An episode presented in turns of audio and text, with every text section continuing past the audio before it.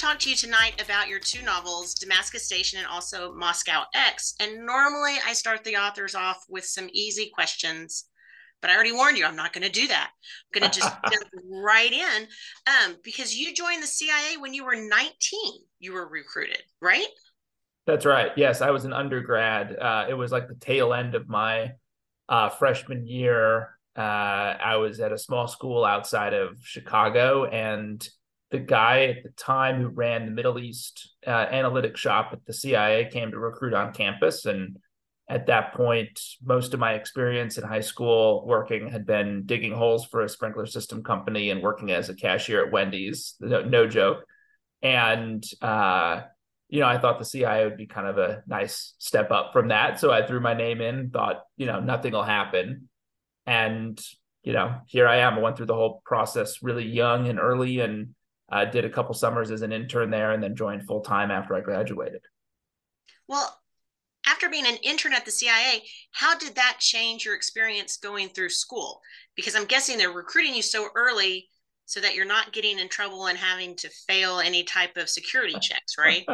That's a, that is a big part of it. Um, I I like to think that I was you know on a very uh, up and up trajectory and would have been you know an upstanding citizen regardless. But they do they do attempt to get, you know, and it's not for any nefarious purpose, but it's just a very practical, realistic perspective, which is if you can get people in the pipeline in their freshman or sophomore year, it makes it much more likely, you know, two things. One, makes it much more likely they can actually pass polygraphs to get in.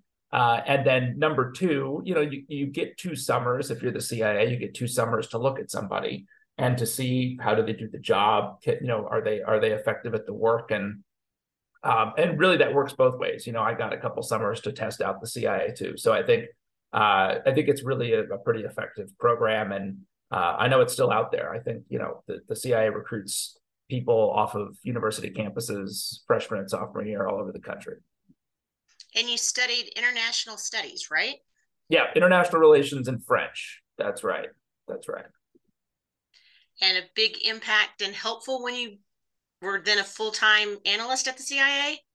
I wish I could say yes. I mean, you know, I it's one of those things where yeah, yeah, the school's probably it's it's it's not that it's not important or not effective, but as soon as you get in, you know, you kind of realize the job is very different. I mean, it's not an academic job, you know, it's it's analytic writing, uh, briefing. I mean, if you're if you're a case officer or or in some other role, it's totally different from school. But you know, the the international relations study did prepare me to kind of you know it reflected the interest that I had in the world, um, the desire to understand how the world really works, and you know, I I think in that respect was a helpful kind of primer for the work at CIA. And I think more and more that usually is the case with some of the college degrees. It's like you need to go through this. It's the stepping stone yeah. to get you to the career that you want. But in reality, it you're probably not going to use the majority of the stuff that you studied in school. I know I don't with my engineering degree. That, that's right. I think it's it's maybe a signaling mechanism more than anything, you know, especially when you're talking about a liberal arts education like that. I mean, I wasn't in some kind of hardcore engineering program or something like that. Um, but the CIA, you know, for good or for ill, does a lot of recruiting out of programs like that with, you know, relatively uh, smart young people who are really highly motivated and really excited about doing this kind of work and interested in the world. You know, it's a great, great sort of uh, um, feeding ground for the agency for sure. Mm-hmm. And when you were in the agency, you focused on Syria and also did a stint in counterterrorism, right? That's right. Yeah, I uh, pretty much the whole time worked on Syria from different angles, and one of those, which you mentioned, was doing a rotation in what's called the CIA's Counterterrorism Center, uh, focused on on Syria and Iraq, which would have been you know uh, 2008, 2009, around that that time period, um, back when you know the Iraq War was very hot and and counterterrorism issues related to Iraq and the Middle East were were you know on everyone's radar. And so, what was that like? I mean, going from being a college student, you know, small town USA essentially, to now being part of the CIA and working with such big worldwide issues that are happening and having to debrief all of the different policymakers? It was really fun. I mean, you know, I think I kind of had the attitude because I had joined relatively young and um, it was really again like my first real job. You know, I, I think I sort of had this perspective of I'm just I'm kind of really happy to be here and really excited for this opportunity. There were definitely times where I thought it seems insane that you know I mean when I I think when I got to Langley for the first time I was 20 and I you know I had the full security clearance and I'd gone through the poly and the medical and the psych and all that kind of stuff so I was fully cleared but there were definitely periods of time especially early on where I kind of thought it seems a little crazy that someone this young is like in you know and and working on things that much older analysts are working on and of course I was under you know adult supervision the whole time but um, I think as a young person, you kind of, and I think I think that's probably true in other uh, occupations as well. You just kind of have this maybe sometimes this feeling of like I, I'm I'm sort of been tossed in, and I can't believe that the grown-ups are letting me play in the game. You know, um, so that definitely was a feeling that I felt a lot in those early years, but I was mostly just really happy to be there and really excited for the opportunity and felt like it was one of those really cool things where I hadn't really tried to get it. You know, I hadn't been scheming or gaming for this for a long time. It kind of just happened organically. And um, it's been a, just a tremendous blessing to me to have had that opportunity, you know, so early in my life. What was the biggest surprise for you? Because I think everyone's going into this with different levels of assumptions when you say, I'm going to be working for the CIA. Yeah. Not exactly James Bond all the time. Uh, no, actually, not all the time. I would say I I'm, uh, would sadly report that none of my days resembled Jack Ryan's or James Bond's days. Uh, you know, but Jack Ryan was an analyst. I mean, come on. Oh, I know, I know. Uh, he must have been in a different part of the CIA because that didn't that did not I did not experience that so much. You know, I I do I do think, you know, maybe it's sort of, I should have anticipated this, but I do think that kind of humdrum bureaucratic aspect of it, which now I find to be quite humorous and try to incorporate when I can into the novels because there are pieces of it that are just so weird and uh, quirky that they're entertaining to me at least. I, you know, I think seeing that it's just like a really big normal organization was kind of profoundly surprising to me to start because you know at that age i mean i wasn't naive but also my entire life up until the point i walked in my my my mental model of the cia was out of hollywood you know out of spy fiction and so to just see that it's actually a really big place that functions in many respects like a dysfunctional fortune 500 company with all the bizarre quirky stuff that goes along with that you know, was pretty surprising to me, and I think continues to be, if not surprising, then just kind of very humorous. So that's that was probably the biggest aha for me that occurred over the first you know few months I was there. Mm-hmm. And you pulled in, like you said, so many of those details into the stories, like the clocks never quite matching and showing the accurate time. And yeah. again, this big bureaucracy, and yet there's still the little things that they just can't get right. Yeah, that's that's right. You know, I, I I mean, I remember being inside and kind of wondering like, why are the clocks always a little bit screwed up? And uh, you know, there were, I mean, there's just sort of countless stories. There were there was a functional kind of trailer that got set up on on site when we were staffing up the Iraq teams during kind of the, the height of the insurgency and the surge, you know, in 2006, 2007. And there was a rat infestation in that trailer. So you'd be in really important meetings about serious topics And then you'd hear something running through the walls or underneath the floor or the ceiling um, you know one one sort of fan favorite that i always enjoy talking about because it's so bizarre is that you know, there was like a hot dog machine at langley uh, that i incorporated into damascus station and i've never seen one anywhere else but in the basement at langley there was this hormel hot dog machine. Um, you know the, the people would the, actually eat out of it. Oh yeah, I mean, you know, I've consumed a highly classified number of hot dogs over the course of my life out of that machine because the the cafeteria at Langley closes typically at around like 2 p.m. And so if you have if you have to stay late and you didn't plan ahead, you you know which which happens with some frequency you're kind of eating out of vending machines or you know the hot dog machine if you want to eat dinner so you know i've been down there a number of of times much to my shame and disgrace and you know it's just it's it's stuff like that that like there's a there's a thicket of agency regulations that sort of govern life at you know on campus and at cia and i've kind of worked you know fictional versions of that into the novel so that piece of it i don't know i find maybe it's just me, the analyst in me, but I always just I find that stuff to be so humorous and so absent from most spy fiction that I, I've tried to incorporate it into my stories. Okay, now one of the questions, and and I maybe bordering on political, so I'll apologize a little bit for that. Um, but you always hear that in these elements that the rank and file are in the day to day, it's very apolitical. Mm-hmm. But when you were in the CIA, because you left under Brennan, right? That's right. Yeah. Yeah. Right. He was the director when I left. So you had Brennan, you had Petraeus, Panetta. I mean, yeah. you had others. Did you notice a shift when the heads would change with the different political heads? No, I, I didn't. And I mean, look, I think I'll say a couple things on this. One is the the CIA. There's only two positions at the CIA that are political appointees: the director and the deputy director. So you know, in in comparison to a lot of other executive branch agencies, the CIA is much more of a sort of professional, bureaucratic organization that is more consistent than not between uh, presidential administrations or parties. So, and, and also, you know, it's a big place. So even toward the tail end of my time there with Brennan, you know, I probably wouldn't have been in a position uh, a managerial position high enough or anything like that to really see if there were substantial changes between you know uh, him and uh, him and Petraeus or, or Panetta or you know Hayden or anybody else.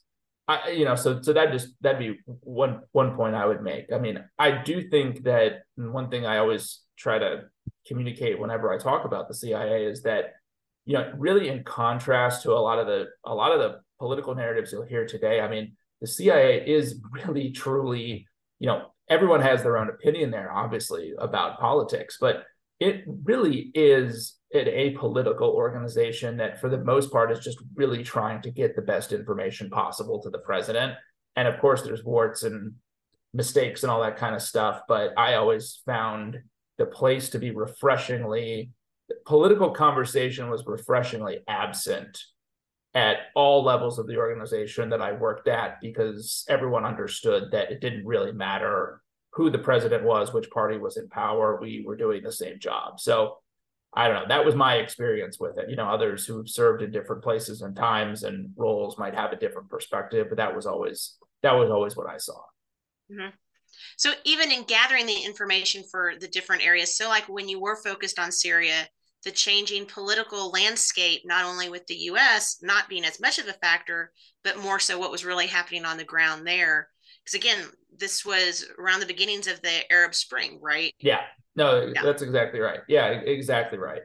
You know, and and that was, I mean, that was a really challenging, I mean, a really stimulating period of time in some respects, but also a really tragic one uh, in others to to kind of watch the the downward trajectory of that country kind of go from a you know relatively i mean still flawed but you know this, this authoritarian state that was relatively stable um you know into one that was decidedly not and the immense immense amount of human suffering that's sort of been unleashed as a result of that. Uh but you know i i, had the, the I, I was there kind of you know i lived in damascus in 2010 2011 and uh I really ended up having kind of a front row seat for a lot of it, for good or for ill. Uh, and I and I think that each administration, kind of more to the point of your question, each administration does bring a different or you know slightly different political agenda to some of these problems. But the CIA is sort of it, you know this is another important point about the national security system is the CIA is not making foreign policy, deciding what we should be doing uh, you know, in Syria or in Iraq or in Russia or with Iran or China. You know, the CIA is really providing intelligence to the president on what's going on, why it matters, or, or what's going on, why it's happening, and, and why it matters for the United States. Really not recommending that we do this or that. So a president could come in and, and have a totally different perspective on a topic like Syria and we're still obliged to you know, answer questions, provide that objective analysis. And and I'll tell you, in you know both the Bush and Obama administrations, uh, they got angry at CIA for you know at different times for providing that analysis in an objective way because it sort of contrasts or or makes the policy more difficult. You know. Uh, so we're sort of an equal opportunity offender, I think, uh, no matter no matter what whether it's a Democrat or Republican in office. Now, when you left the CIA, you went into consulting, mm-hmm. but and so that you obviously had a break there before you started writing these novels. But what was that transition like from when you were an analyst in the CIA, where I'm assuming most of what you were writing were a lot of concise briefs and usually yeah. trying to boil down subjects, very complex subjects, into basically a page and a half, right? To convince and provide all the material for the decision makers to determine what course of action they need to take. So very crisp, clean, concise. Um, page and a half might even be too long to yes. now yeah. writing yeah. extensively long novels where we're scrolling through for every little detail. Um, that's those are two very different styles of writing. Very different. Yeah. I um and like you said, you know, I had spent really all of my time. Uh, you, you could probably argue that writing, you know, academic stuff as an undergrad or in grad school also is it's it's highly analytic. It's it's fairly anodyne. Uh, you know, when you're talking about the CIA writing, you know, there's a sort of bureaucratic process to it. There's a very specific structure. You know, you're right about a page and a half is probably too long for a lot of memos for the president's daily brief. It's more like a page or three quarters of a page. Um, and it's kind of the same with the consulting firm. You know, I was at McKinsey and Company. It's a lot of PowerPoint slides. The the room on those is fairly, uh, you know, it, it, you don't have a ton of space to work with, so you got to be pretty crisp and to the point with with your language. And there are some lessons here I think that I've taken into my fiction writing. You know, one of them would be precision of language. You know, I think is still important in fiction. Uh, there's a way to do that without it being mechanical or uh, devoid of voice, but being precise with your words is something that I think is really important. And then also being economical. You know, how can I how can I communicate this piece of dialogue in the character's voice, but also using the the fewest words possible? You know, so there are some things that carry over, but you're right that you know the writing for the agency in particular, uh, there's no voice to it. You know, it's it's a CIA product. Your name's not on it, um, and you're trying to really take out the individuality, any kind of sense of uh, perspective or voice from that that type of writing. So I really found writing fiction to be a freeing exercise from those constraints. You know, uh, I started writing the book that became Damascus Station in the summer after I left the CIA, and it was really a process. I think of uh, discovering or, really trying to to deal with the emotions that I felt after having worked on that topic and having lived there and watching the place devolve into civil war.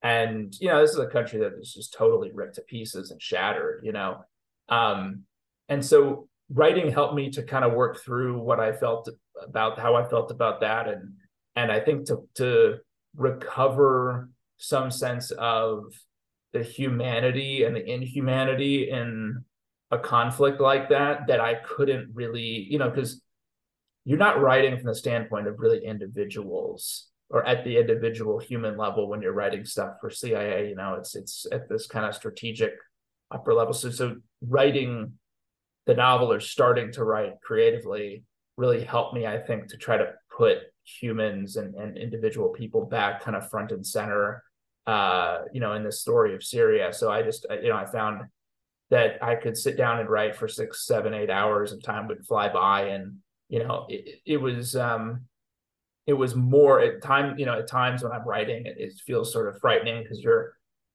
encountering the blank page and you could do right, say anything, and I've generally found that to be more freeing than terrifying. And so I think it sort of helped me to break out of some of that, um, those constraints that I had been writing under for most of my life uh, and, and write in a new way. So if you started the book in 2011 when you first left the CIA, well, it was published several years after that. so were you continuing to write on it during that time? Did you put it aside? And if you did put it aside, what brought you back to it? Yeah, I, I put it aside. So I wrote, I left the CIA in 2014. I wrote uh, about 100,000 words or so in between maybe May of 2014 and September of 2014. And it was not a novel. I think, you know, it was ter- it was from a the standpoint of a story, plot or even character, it was awful. Uh, it was more of a journal, uh, some Frankenstein of kind of journal entries and musings and random character sketches and plot notes. But, you know, I had found kind of that magic of, I love doing this. And, uh, you know, I had an opportunity. I, I, took the consulting job. You fast forward five years, you know, I'm, I'm working 70, 80 hours a week and traveling all the time and not sleeping much. So the side hustle of trying to write or even carving out, you know, 30 minutes a day to do it was pretty much impossible. So it literally just sat and then I uh, I took a leave of absence from the consulting job. Uh, was just kind of burned out and needed a break, and I pulled that manuscript out and also you know sort of promptly realized it was awful, but understood that you know I I wanted to try to see if I could write something that I would want on my nightstand and that someone else might want to read. And so that leave of absence, which stretched about seven months, was was really when Damascus Station was was written and the book came out of that. It was sort of, you know, I had enough space and time away from CIA and Syria, I think, to maybe be more objective about it uh, and more maybe professional as a writer about it. Um, and it just took off from there. I uh, wrote the book and uh, haven't looked back. I remember you mentioning at dinner that they had that you had to send it to the CIA for them to yeah. review it um, before final publishing. With that in mind, for that book, and then also for Moscow X, did you find yourself doing your own self censoring as you were writing, or did you just initially put it all out on the page? I think when I start to draft, I put it all out on the page, and I don't worry about that. You know, I um, I, I don't I don't really edit for the first couple drafts of, of the book. You know, I just kind of try to, at least for the first draft, I just try to get it all down on paper and I kind of don't care um, about. I mean, even I just don't. I don't care about basic writing mistakes. Really, I don't. I don't care about revealing too much. I just put it all down on paper. And as the edit, editorial process sort of goes from there, I do take a look at things pretty seriously and say, is this on the line, over the line? Should I or shouldn't I? And you know, I do self edit. Um, but that that publication review process, yeah, is, is something I'll face for the rest of my life. I always send my books into the CIA to have them look at them, look them over. And I think honestly, uh, I source them, you know, a couple hundred sources each to kind of point out where I got things in the open source world. So I haven't had too many problems. Um, I've also I, I, know that the publication review board applies a different standard to fiction and nonfiction. So, you know, if I had tried to write a memoir about my time working on Syria, that would have been really challenging. But writing Damascus Station, as sort of weird as that is, writing Damascus Station, even putting a lot of real stuff in there, they didn't take it out. So, you know, it's it's a bit of an arbitrary process, but I've mostly figured out how to manage it, and the publication review board is pretty effective and professional about it. So that's that's been a positive too how about when you have real world scenarios that are now entering into your writing? Um, I mean, I know when I was reading Damascus Station, everything that was going on in the Middle East, it's like, okay, it was hitting differently than it might have at a, another mm. time. And of course, now with Moscow X, just the timing of it, I have to imagine that the the war with Ukraine had to have played a factor in this. Yeah, yeah, that uh it was un- uh, uh, in some respects the timing was was very unfortunate because I literally finished the first draft of Moscow X in in early February of 2022, so just weeks before Putin actually invaded. And, you know, I, I realized and I kind of knew then because I think it was starting to become clear even in like December and early January that the Russians were going to invade. I, I sort of knew that I was going to have to rework the novel to incorporate that, um, which was not fun. You know, I was kind of ready to just move forward without it, and I had some plot things like in there surprise. that no, no, longer right that no longer made any sense, and it just there it, there was no other way around it. You know, I had to rework scenes in Moscow and St. Petersburg to reflect the fact that the invasion had happened. I had to kind of think about every chapter scene in which I was in the head of one of the Russian characters, you know, does the war, does the changing reality inside the country, um, is that going to affect the way they're thinking about this scene? You know, so so it was a lot of work, even though the book's not about the war in Ukraine at all. It just sort of is out there hanging over the narrative or around the narrative.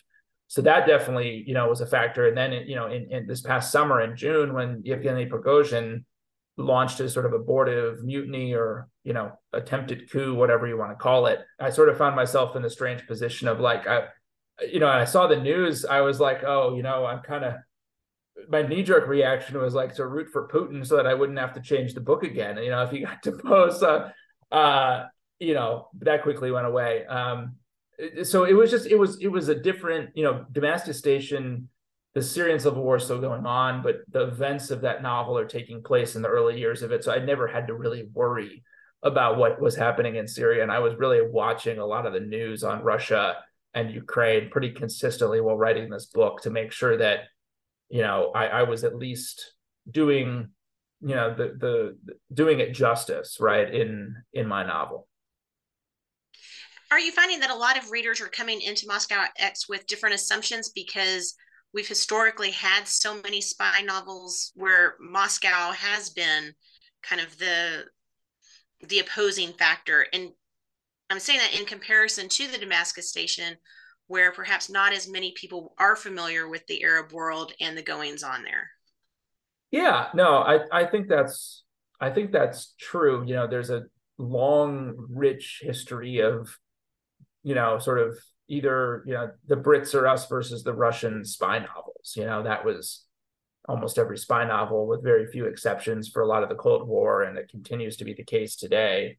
Um, and uh, you know, I, I think that there's probably just more familiarity as American readers in general with Russia and with the idea of Russia being, you know, the sort of antagonist or opposing force in a spy novel. I think you know, in Syria, the dynamic was different, and not only it was this this relatively, you know, sort of unexplored conflict from the standpoint of spy fiction, uh, but it was also in a civil war where you know I'd probably argue that in Damascus Station, um, you know, it, it's it's not really the CIA versus the Syrians; it's kind of everyone against themselves or each other, you know. So it's a bit more of that civil war dynamic. So it's a little bit different on both fronts.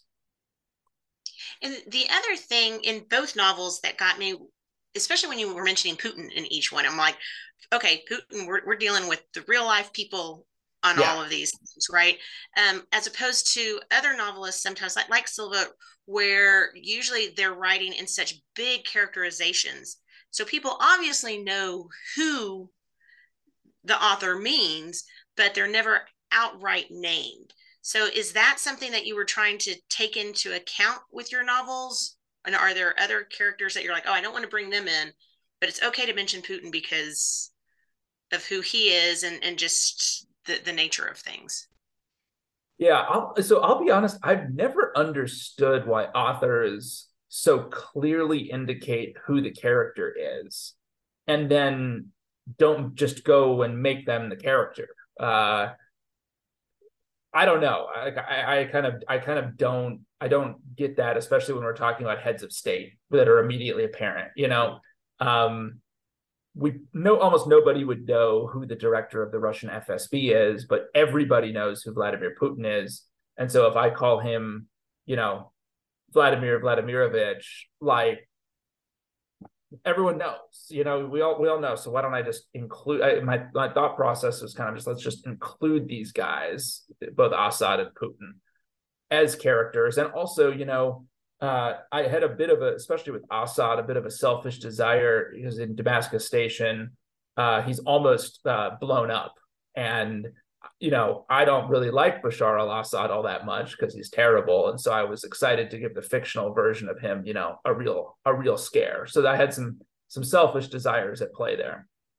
Well, I also want to bring up the women in your novels because they're all very strong characters um, fully realized in and they're not just the damsels in distress like you sometimes see in certain novels. So from damascus station miriam but now also with moscow x with sia and anna where they're going back and forth and kind of in this uh, cat and mouse game of trying to recruit each other on things. But i've got to mention my favorite artemis proctor. I mean my gosh. I was hoping i was hoping you would say that. She's my favorite too I mean, the first couple pages in Moscow X, I mean, she has knocked out the Russian agent, uh, stabbed him with a, a, vodka bottle, knocked him out with a bottle of horse's milk, which apparently she would normally drink under normal, under more celebratory uh, experiences, stolen his pants, gotten her compromising photos, which she kind of is like rather blase about, and stole his pants and you know, now in Moscow, she has a baseball bat because people were complaining about the gun that she used to keep in Syria. I mean, and this is like the first few pages. Yeah. Yeah. It kind of, it kind of gets out of the gate with a little bit of a bang. Just yeah. a bit. Inspiration. I, I love her character. She is, uh, she is one of those characters that just kind of immediately I don't know how she came about, in part because she just sort of walked into a scene one day in Damascus Station and kind of stole the show.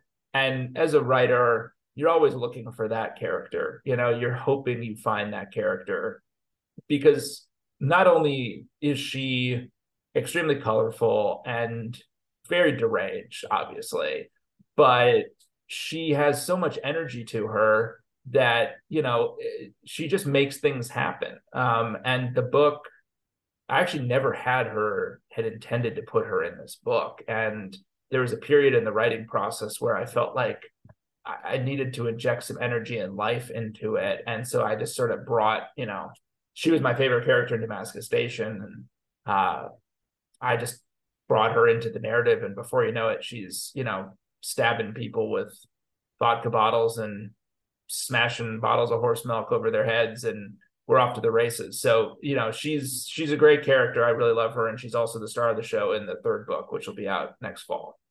Oh, fantastic. I, I'm so happy to hear that because she she is she is something else. Let me yes, tell you. She is. but with all of that, I mean, what is it that first inspires you? Is it the characters? Is it the storyline? The plot? And, and are you seeing that as a movie in your head or what is that overall writing process? Yeah so my my process is pretty inefficient. I don't i don't have a better idea at this point. I just have i'm doing the thing that seems to get books out you know every year or two. I uh i don't outline. I don't really have any idea what the plot will be when i start. I if i can i like to start with a pretty resonant image in my head. So with uh, Damascus Station, it was a couple people in an interrogation room facing each other. Um, you know, in Moscow X, it was a woman riding on horseback away from a home that's on fire. And in both of those cases, I didn't have any idea who the people were or why they were in those situations, but I felt like uh, I was seeing the emotional climax of the story or like I, I had unearthed a part of the story that had a tremendous amount of energy. And so the writing process for me has been how do i get to find how do i how do i write to find that scene to find that piece of the story? Um and typically i write you know the, the books are somewhere between 100 and you know let's call it 120 130,000 words and uh, I typically write somewhere between four and five hundred thousand words to find the book. Um, I, I don't know a better way to do it. I kind of equate it to like if you're putting together an, an album, you know, a music album, got maybe 12, 14 songs on there. You probably wrote 30, you know, to figure out what we're going to be the top 12. And then those 12 were edited incessantly to make them as, you know, pop as much as they can. And, you know, I think my, my writing process is kind of similar where I'll sit down and, and, you know, the third book, like I just kind of sat down and I had no sense of the, of the chronology or the plot even. I just wrote scenes that I felt like had energy. And then I went back and started to put them together into the story. Um, and I, I, don't know a better way to do it. It's it's if anyone here knows one, I would definitely love to hear it because I, uh, you know, writing four hundred thousand words and and throwing away nearly three hundred thousand of them is not not an ideal process, but it's the one I've it's the one I've found so far. Can you give us any hints as to the basis for the third book? Yeah, so the the third book is uh, it's kind of a modern homage to Tinker Tailor Soldier Spy, the great John Le Carre novel, which I think is probably one of, if not the best spy novel ever written. And it's it's a mole hunt. It's a modern mole hunt uh, with a you know a, a, Russian asset who is working inside Langley, and Artemis Proctor is brought back from her sort of debauched retirement to solve this mystery. Uh, and it'll be, I think, we don't have a specific date yet, but it'll be out sometime uh, next fall, pro- probably September, October, November, something like that. Fantastic. Well, I will get in trouble with our readers if I don't throw some of our fresh fiction facts at you. So I know we're a little bit over, but these are meant to be some quick, off the top of your head type answers. Nothing okay. to save you. Um, and I promise nothing too political in, in nature or, or delving into the history with CIA. Okay. I can take it. All right, hit me.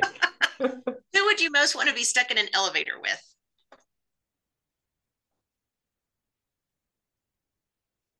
And an I stuck you tech- an elevator techni- an elevator technician.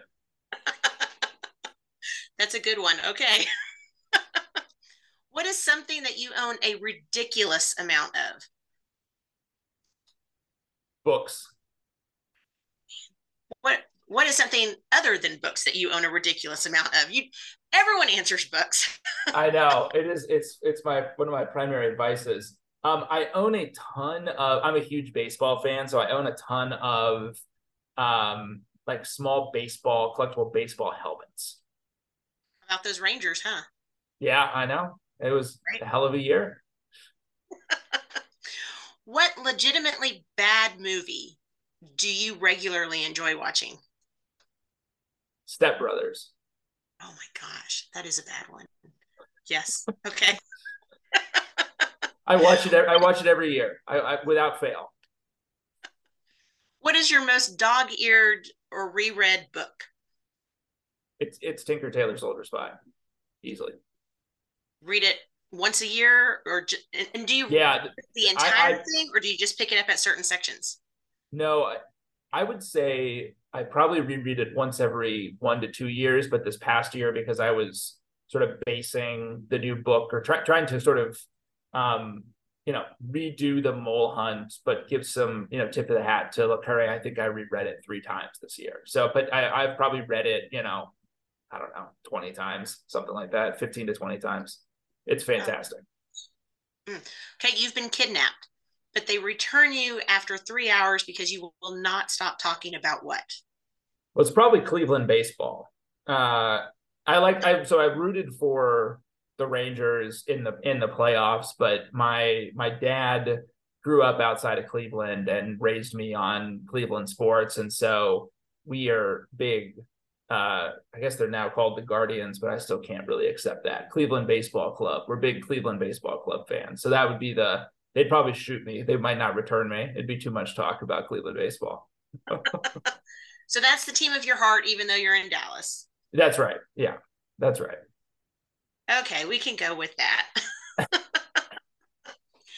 um, what is your favorite road trip snack that you grab from the gas station? Beef jerky. what talent do you wish that you were born with? Uh, a sense of uh, tone when I sing. So with that, do you listen to a playlist when you write? I listen to I typically will listen to this either the same song on repeat, so it becomes white noise, and that can vary a lot over the course of the writing process, or something that I've consistently kind of incorporated into my writing has been uh, there's a pianist named Ludovico Einaudi who gave a concert at the, I think at the Royal Albert Concert Hall in London, and that I'll listen to that kind of on repeat for extended periods of writing. Mm-hmm. What is your favorite writing fuel? Coffee. Coffee. Lots of it. Like ungodly amounts of it when I'm really working on a book. Yeah, like six or seven cups a day. What is your favorite genre to read? I mean, it's spy it's spy fiction. Yeah. I mean, it's I you know I I I in part I mean I was at the CIA, but in part I write it because it's just that's what I grew up on and that's what I love. So that's that's where I will always, you know, I, I make an intentional choice to read outside of the genre and really do enjoy reading outside of it. But I will gravitate toward spy fiction uh, if given the chance. Do you find uh, okay i'm kind of getting off the fresh fiction facts but do you find that ever uh, i don't know if it's confusing or that things start to overlap because you're reading so much spy fiction? And also i've seen some of your other interviews and you're going on with other authors who are in the spy realm also. Like i, I saw your interview with uh, john carr i think it was. Um, yeah how does all of that kind of intermix sometimes as you're writing your own novels well I, you know i I don't find it to be confusing. I find it to be helpful. And I think in large part because I see um I kind of think of the genre as like a long ongoing conversation between a lot of different writers and readers over time. And so I think that to it's just kind of like we're talking to each other. And so I, I think for me it's helpful to really know what other people are talking about and writing about to help me understand even better what I want to do, you know? Um, and I think, you know, there's really, it's probably true that there's really nothing new under the sun. And so sometimes just reading in the genre, eh, reading in the genre extensively gives me a ton of inspiration and ideas for my own work. So I, I find it to be really a source of inspiration more than, more than anything. You know, I think that the downside of it is you're always analyzing things now to figure out how did someone do this? If I like this, why do I like this? If I don't like this, why is that? So you know, I will say that kind of practicing the craft has probably in some, not all the time, but in, you know, in sort of aggregate, uh, probably reduced my enjoyment of, of reading because I'm constantly thinking about, about the, the craft. Mm-hmm. With that, what is something that can immediately take you out of a story, be it either a book or a movie? I think, uh,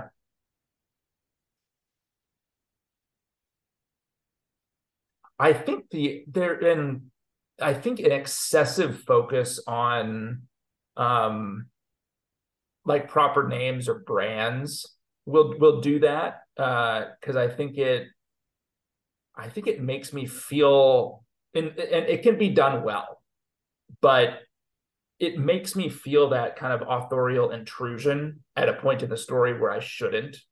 And it makes me feel like it's not the character saying that it's it's the author. So that'll that'll do it for me. What is the best book that you've read recently? And you can't say tinker tailor soldier spy i was so i was i won't say that i was a i'm a relative late comer to this but there's a book called five decembers by james kestrel which i think won the edgar for best novel last year, if I'm not mistaken. And it's this really beautiful story about uh, sort of a, a murder mystery that moves between I mean the murder mystery is kind of the spine, but it's a, it's also a love story and it moves. It takes place during World War II and it moves between Oahu to Hong Kong to Tokyo. Um, and I really found it to be it's ex- extremely well written, extremely evocative of those places, and really heartfelt. Like it's a very moving story. That was probably the best novel I've read recently. You're putting together the Mount Rushmore of authors. Who needs to go up on there? Either your favorites or the most deserving or influential. Do I have to list out the names? Yeah, well, the names or the books. I'll I'll let you do either one. Oh man. How many heads are on Mount Rushmore? Are there four? oh gosh. Um that's like I mean this is almost an impossible question. I mean that's uh that's crazy. Uh let's see.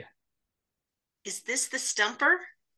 I mean this is like this is this is like an almost impossible question. Um let's see. Uh I mean you have to I feel like you have to put Shakespeare up there. Um I feel like uh you need to put I mean, these could be the ones most influential for you. Okay, all right, that's easier. I, okay, okay. okay. Uh, most influ- influential for me. Um, let's see. Well, so it would be. I mean, it's going to be kind of a weird list. John le Carre, Jason Matthews, who wrote. Wrote Red Sparrow. I think those books really kind of show that he he and I are sort of I don't we we we're very simpatico I think in what we're trying to do. Um, I would say Charles McCarry, uh, who was former CA. He writes spy novels, but he also just um, writes wonderful love stories and cares deeply at a human level for his characters. And again, it's going to be kind of a random one, but the only time I've cried during a while I've been reading a book is I read a book called Gates of Fire by Stephen Pressfield. And I would put him up there just because it's very hard to make me cry. And that's the only time I've cried while I've been reading a book. So I'll put him up there because that's that's an impressive feat. Okay. All right. Here's a this one's going to be a fairly easy one, maybe, but probably not one you typically get. If you could see one and know that it's real, would you rather see a ghost or an alien? Oh, definitely an alien. Definitely an alien. I think the ghost, seeing a ghost would raise much more uncomfortable questions even than seeing an alien to me. If I if I knew it was real. So I'd rather see the alien. Because I could I could already kind of believe that aliens are there, but then if to see a ghost say, being former CIA, I mean, come on. And I've already and I've already seen one too. You know, so there's that it has that advantage. if you came with the warning label, what would it say? Uh doesn't care about your feelings. Oh, harsh. I know. Terrible. I know. Golly. Well, with that's that, that's why you put the that's why you put the label on. You true. know, very true. That's why I asked. Yes, yes. but with that, our final and most important question is: What is the best way for our readers to keep up with you and find out what's coming next? Let's see. You can uh, go to my website, davidmccloskeybooks.com. Um, but I would say the best thing is actually probably to follow me on social media. Uh, I'm the handle is at McCloskey Books, and you can find me on uh, Instagram, TikTok, uh, and Twitter. And I usually keep those pretty up to date. I've been doing more videos recently across Instagram and TikTok too about writing, about the CI, all that kind of stuff. So that's probably the most like up to date place to to follow me if you want to know what's going on with writing and the books and everything else. Well, David, thanks so much for sticking around and uh, answering all of my questions on the CIA and your writing process and having our readers find out a little bit more about Moscow X. Thank you for having me. It's been a ton of fun. I really appreciate it.